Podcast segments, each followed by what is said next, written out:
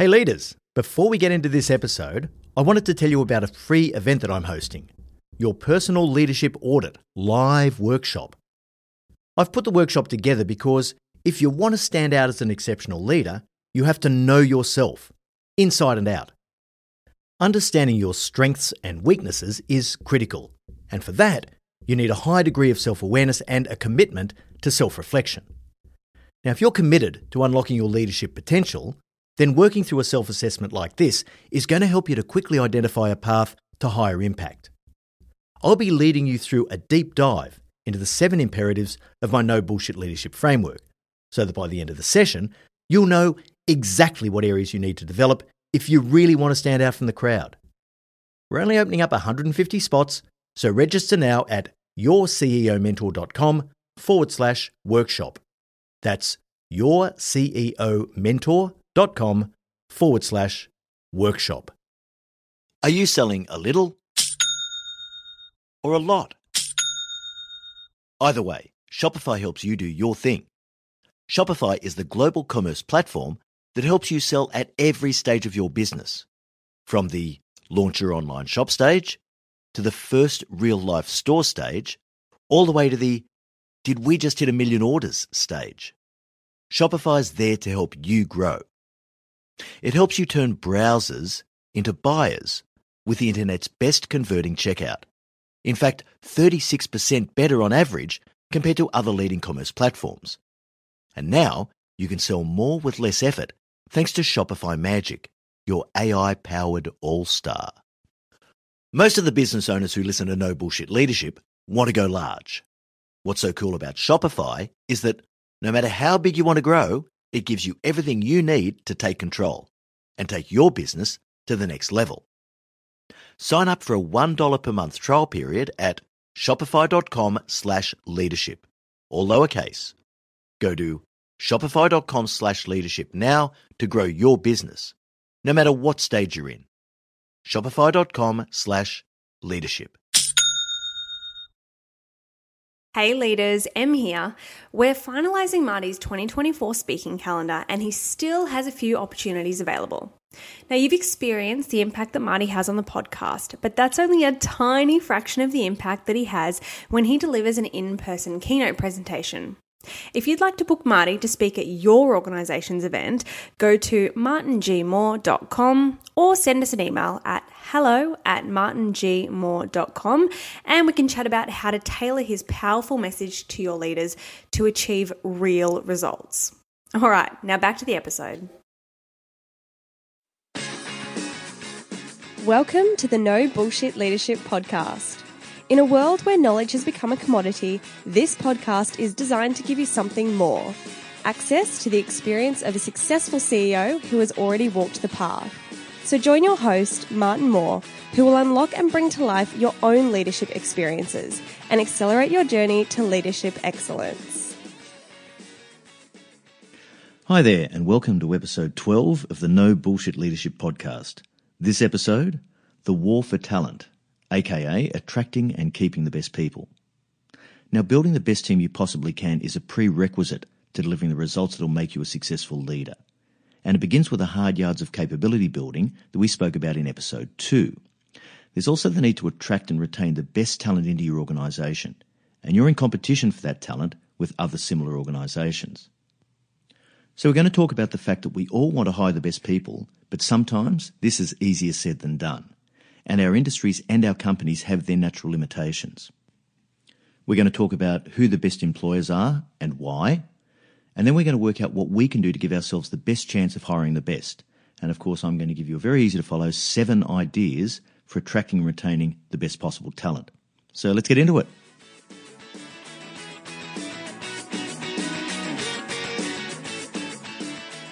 So before we get started, just a very quick community service announcement. Uh, I've had feedback from a number of people that when they go to listen to the episodes of No Bullshit Leadership on the Your C E O Mentor website, the episodes are actually numbered in the reverse order.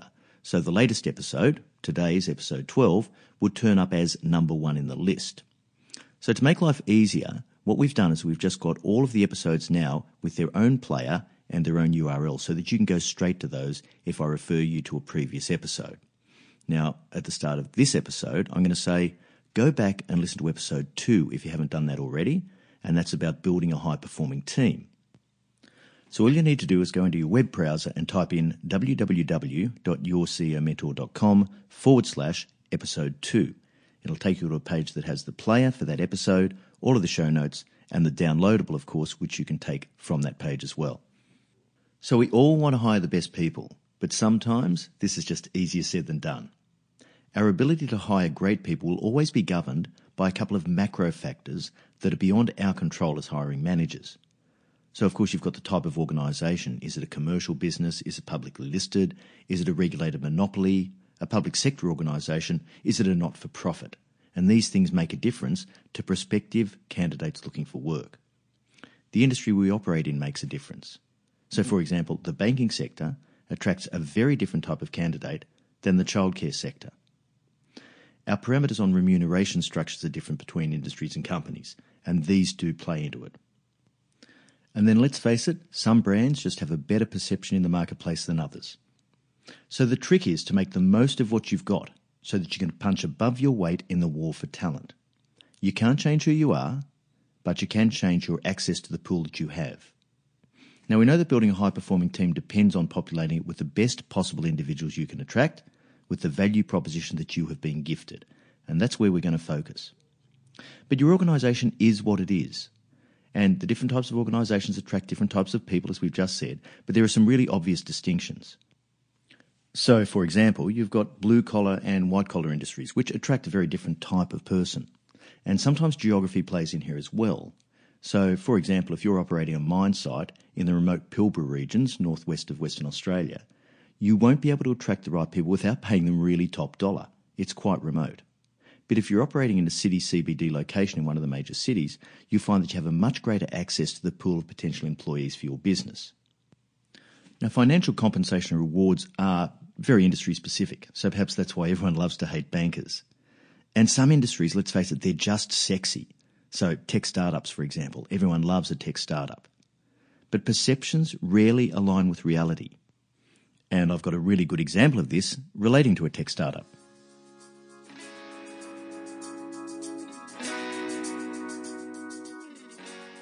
So who are the best employers and why? Now, I'm basing most of this on Business Insider magazine's two thousand eighteen Best Employer Survey. And I've drawn some pretty interesting insights from my study of this. Overall, the survey found that employees are attracted to a few things. The first is a mission-driven culture. Now, I think that terminology is probably a little passé. I'd now describe it as a purpose-driven organisation. So an organisation that has a higher cause and a higher calling than you'd necessarily think from just looking at the brand. The second thing is clear career opportunities for individuals. The third is that it has to be a place where the people are valued by senior leadership. That's very important. The next is that leaders need to be transparent in their communication so that people are kept in the loop.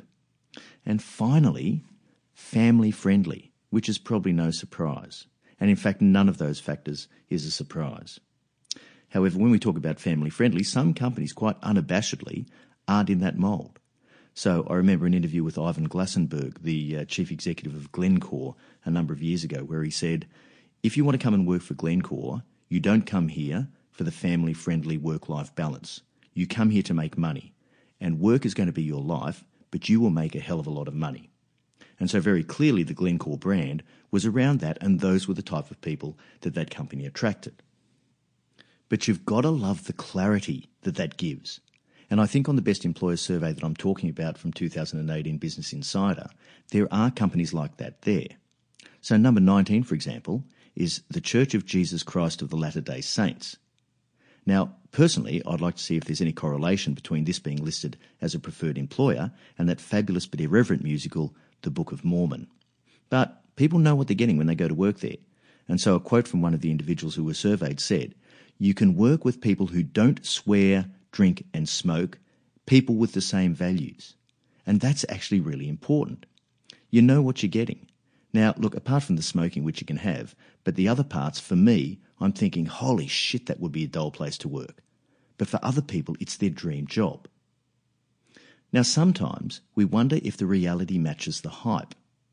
Number five, and this is really timely, number five was Google.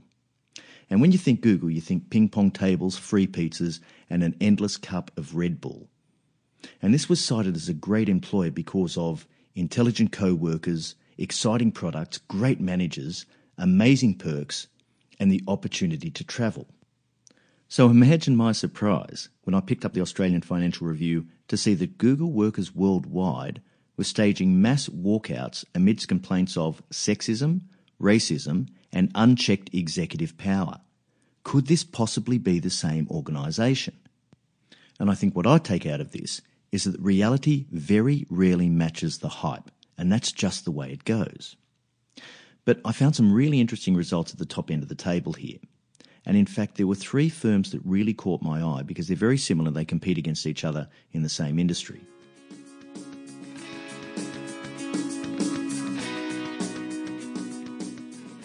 And this is the high-end management consulting industry. And so the three top firms in the world in this management consulting business are McKinsey and Company, Boston Consulting Group, and Bain and Company.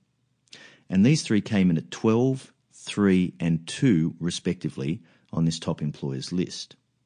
Now, these are the top management consulting firms. They're global thought leaders. They're incredible companies that have a massive impact globally in both the public and private sector. And the types of things that the surveyed employees were saying was they provide the toughest challenges. We get to work on the biggest problems. And we get to work with the best people, which I think is an amazing differentiator. Now, I've had a fair bit of experience working with these firms as a client, and so I understand a little bit about what goes on there. And so let me tell you my perspective on it. The first thing is they only hire the very, very best. They hire the cream of the market. So by definition, if you take a job with one of these three companies, you are going to be working in an elite group of workers. That's it. They pay you really well, particularly as you go up the levels, but they also work you really hard. And you know that before you step in the door there. They give you some incredible experiences and challenges.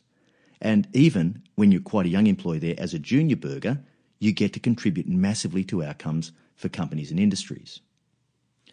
These companies really support your ongoing education and development. So, for example, they'll pay for you as a young employee to go through a high-quality two-year M B A full-time at Harvard or Wharton or the Darden Business School at the University of Virginia, top schools, and they'll actually support you to go through that. These companies actually have high attrition rates at every level on the way through to partner. So, for example, you go in as a consultant, but you can't get to be an engagement manager unless you've proven your worth there. And even though you're competing against the very best of the best, they only let the cream of that crop through to the next level. The other interesting thing is that they can genuinely provide global opportunities. If you want to travel, see the world, and deal with all different types of people and problems, these are the firms that are going to let you do it.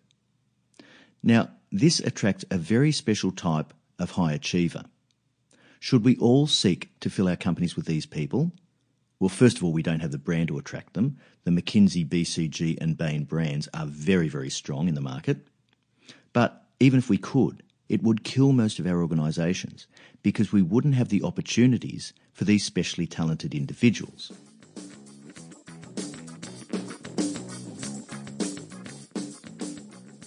So what can we do to give ourselves the best chance we can of hiring the best people? And the first thing is, don't agonise over your situation. You are what you are, just get creative around it. So, for example, if I want to be a professional basketball player and play in the N B A over in the U S, well, I'm five foot ten. It's simply not going to happen. So I've just got to get over that and get realistic. But remember, you're only competing with others in your same industry. So they all have the same limitations as you. You're competing against others with similar constraints and operating parameters, and this is where getting an edge matters. It doesn't matter whether we have an edge over Google unless we are competing directly with Google. Now, when I left C S Energy after five years, I was confident that we'd built the best possible team given our industry dynamics, our ownership structure, our remuneration policies, and the locations we operated in. But this was not easy, and it took all of the five years to get to where we needed to get to. And there's still ongoing work there, don't get me wrong. But we spent a lot of time developing what we called our employee value proposition. We basically had to work out, what is it that makes this a really good place to work, and how do we articulate that to prospective employees? So the first thing we did was to run some focus groups, and we surveyed a bunch of people in our organisation already to find out what they thought the best things were about working at C S Energy, and also what the not-so-good things were about working at C S Energy. We also took checkpoints with people throughout the employment and recruitment cycle. So, for example, when anyone went for a job and came for an interview, we'd ask them what their perceptions were of C S Energy. When they were employed, we'd ask them about a month later what they thought of their introduction to C S Energy through our induction processes. And then after about three months, we'd ask them again. And we'd line up the difference between what their initial perceptions were when they knew very little about the organisation other than what they'd seen on the website, and then what they found out after working there for a number of months. And we used this to develop our employee value proposition. And we came up with a very clear proposition that now drives all of the recruiting. And the tagline that I love is the tagline, big enough, small enough. So C S Energy is a mid-sized company which is big enough that you can actually do things, that you can have career progression, and that you can get opportunities within the organisation. It's a multi-billion dollar business, but it's small enough that you can still be seen and heard and have a voice. So what are my seven ideas for attracting and retaining the best possible talent?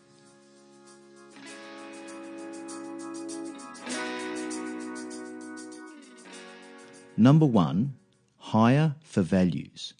It doesn't matter what the skills are that a person possesses if they have the wrong values, because you can always teach skills. You can't teach values, and you don't get a chance to change these in a person. So make sure they fit before you take them on. Number two, just think about this from your own perspective.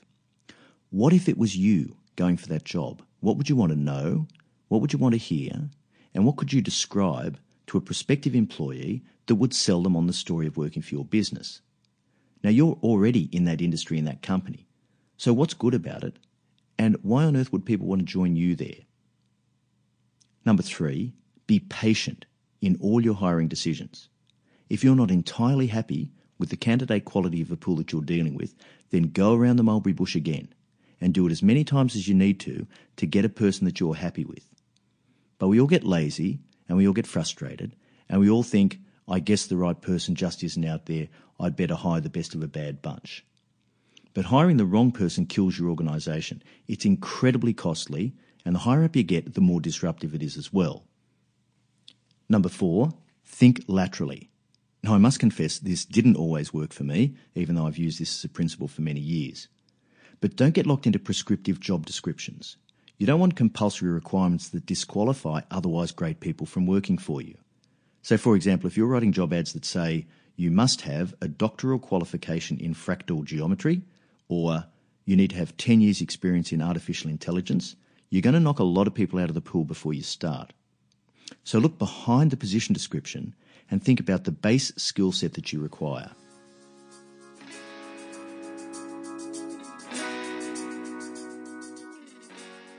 Number five, have a clear purpose and a story for the future. People want to know that they're contributing to something bigger than just the annual shareholder dividends. Number six, sell the benefits, not the features. And in any job advertisement or description, sell the outcomes and not the process. So many job ads are just about requirements and responsibilities. Tell the people what you expect them to achieve, how you expect them to grow, and how you expect them to contribute to the greater cause. And finally, number seven, be clear about your value proposition for your people. Do the work to understand it, but be genuine and realistic. If you do manage to hire great people and they find out that there's a big gap between the promise and the reality, the only thing that's going to increase for you is your turnover rate.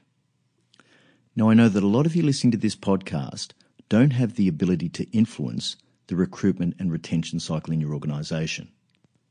But if you don't, I think this presents a great opportunity for you to show some leadership from below and to take this up the line and say, hey, I've got some ideas for how we can get better people into our organisation and into our business. And I'd actually challenge you to try that this week and do something that's going to set you apart as a leader of the future. Well, that brings us to the end of episode twelve. To pick up the free download, Seven Ideas for Attracting Talent, go to www.yourceomentor.com forward slash episode 12. Thanks so much for joining us, and remember, at Your C E O Mentor, our purpose is to improve the quality of leaders globally. So if you like this episode, please share it with your leadership network so that we can reach even more leaders. I look forward to next week's episode, which is entitled, Don't Outshine the Boss. Until then, I know you'll take every opportunity you can to be a no-bullshit leader.